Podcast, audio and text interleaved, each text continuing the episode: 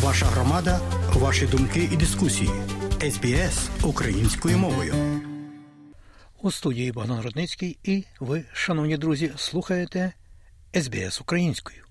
І сьогодні у нас новий сегмент із циклу про життя буття в Австралії. Отже, нинішня тема щодо сімейних стосунків поміж чоловіком і жінкою або співжителями. Отже, що означає бути парою де-факто в Австралії.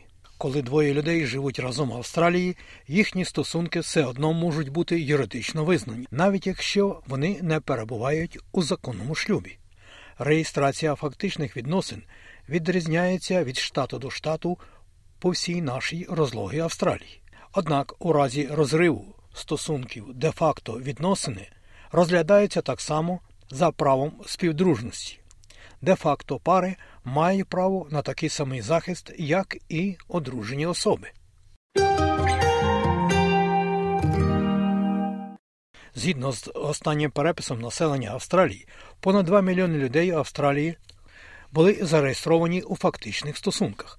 Але що ж таке фактичний зв'язок і коли він визнається законом? Визначення фактичних відносин широко викладено в законі про сімейне право, описуючи їх як двох осіб однієї або протилежної статі, які, цитую, проживають разом на справжній домашній основі. Процес і вимоги для визнання ваших відносин де-факто залежать від вашого штату або території проживання. Наприклад, у Південній Австралії де-факто відносини реєструються відповідно до закону про реєстр відносин від 2016 року. Після реєстрації це забезпечує автоматичне визнання законом у будь-якій точці Австралії. Ніколь Еванс, юрист із Сіднею, яка має досвід у сімейному праві, наголошує на деяких перевагах реєстрації фактичних стосунків. Firstly, it provides an automatic recognition at law that they're in a de facto relationship, so there's no need to have to prove. По-перше, це забезпечує автоматичне визнання закону, що вони перебувають у фактичних стосунках, тому немає необхідності доводити це в першій інстанції. Це може допомогти людям, які намагаються отримати візи, у разі смерті партнера. Це також може вплинути на них з точки зору майна, щоб показати, що вони перебували у фактичних стосунках. Для медичних цілей для найближчих родичів, якщо потрібно буде прийняти якесь рішення. Пані Еванс пояснює, що реєстрація фактичних стосунків також актуальна з точки зору юридичного виховання, особливо для одностатевих пар. Особливо для жінок. Закон про сімейне право вимагає, щоб мати, яка не є рідною матір'ю, була визнана другим законним батьком. Це означає, що обидві сторони повинні бути в фактичних стосунках на момент зачаття дитини. Отже, реєстрація фактичних відносин забезпечує цей автоматичний правовий статус. У випадках розлучення, коли відносини не зареєстровані і один з двох колишніх партнерів подає позов до суду, наприклад, про поділ майна або на отримання партнера, враховується кілька факторів, щоб визначити, чи існували фактичні відносини. Ці фактори включають тривалість стосунків, їхню публічну репутацію, будь-які спільні фінанси, наявність сексуальних стосунків і те, чи жила пара разом. За словами пані Еванс, критерії, на які спирається суд, залежать від конкретної справи, і вона окреслює деякі поширені хибні уявлення про те, що є фактичними стосунками. A lot of people think that you have to be in a relationship for two years to be de facto.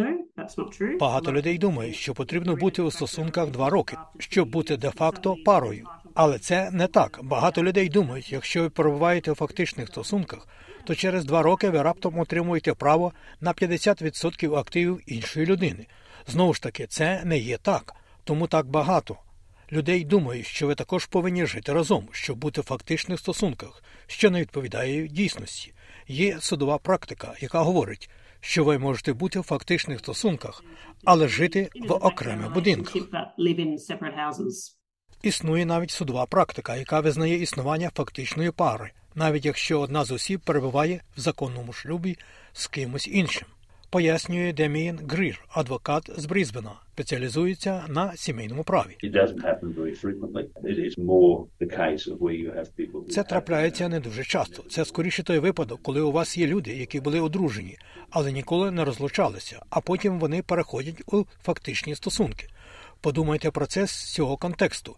Ви можете попросити чоловіка сказати, хто перебуває у подружніх стосунках, що стосунки руйнуються, і ніхто не звертається до суду за розлученням. Потім чоловік переходить в інші стосунки з кимось іншим і не перебуває з ними у шлюбі, а живе з ними 5-6 років. Вони обоє одружені, і в той же час у нього є фактичний партнер. Спори про дітей від фактичних стосунків, які розпалися, таких як домовленості, наприклад, про виховання дітей та контакт з дітьми, розглядаються судом так само, як і для подружніх пар. Заяви про видачу судових наказів, пов'язаних з фінансовими питаннями, включаючи поділ майна та отримання партнера, повинні бути подані протягом двох років після розлучення з фактичним партнером, якщо тільки особливі обставини не дозволяють зробити виняток. Ви можете звернутися до суду з проханням про надання дозволу на розгляд справи поза часом, але є й інші питання, які потім доводиться вирішувати, і це набагато складніше. Отже, це дійсно дуже хороша ідея подати заявку протягом дворічного періоду. Крім того, колишні партнери повинні досягати взаємної згоди, але вони також повинні переконатися, що угода має юридичну силу. Дуже важливо те, що це має бути належним чином задокументовано.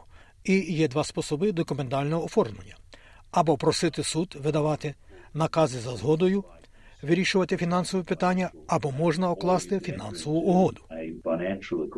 Де факто пари, як і їхні одружені колеги, можуть окласти обов'язкову фінансову угоду в будь-який момент стосунків, пояснює пані Еванс. Важливо зазначити, що цей тип договору може бути складений лише юристом.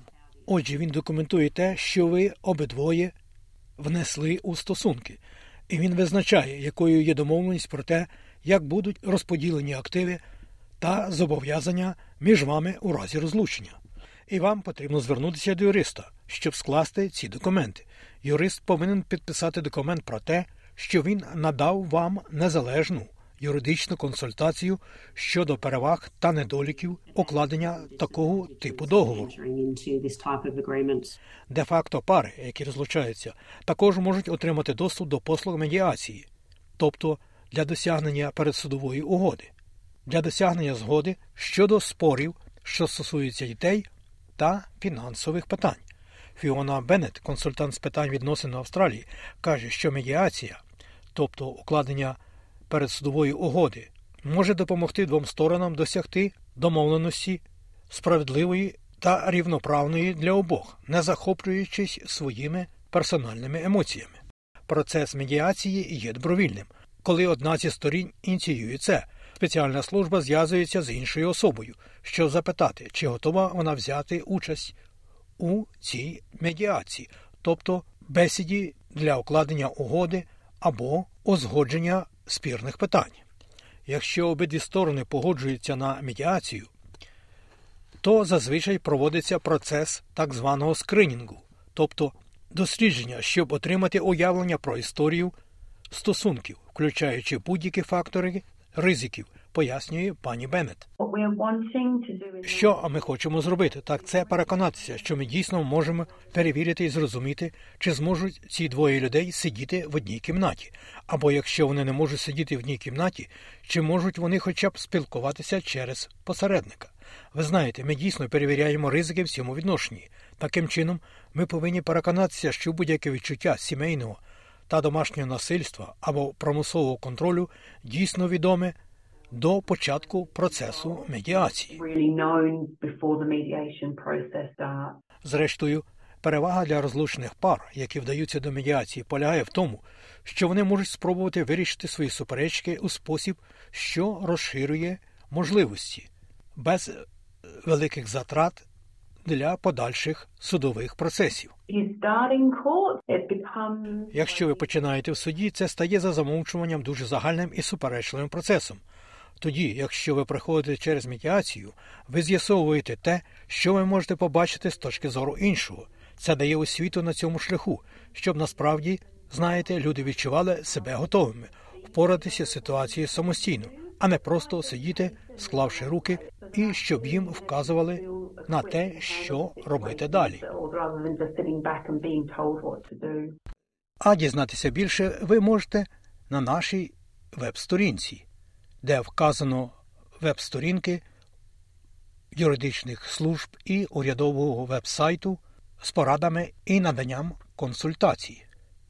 Завітайте на сторінку SBS українською, де поміщено цей радіосегмент і перекладено текст. А ці нотатки за матеріалами SBS і Зої Томайду записав Богдан Рудницький. Слухайте СБС сьогодні. Будьте з нами завжди.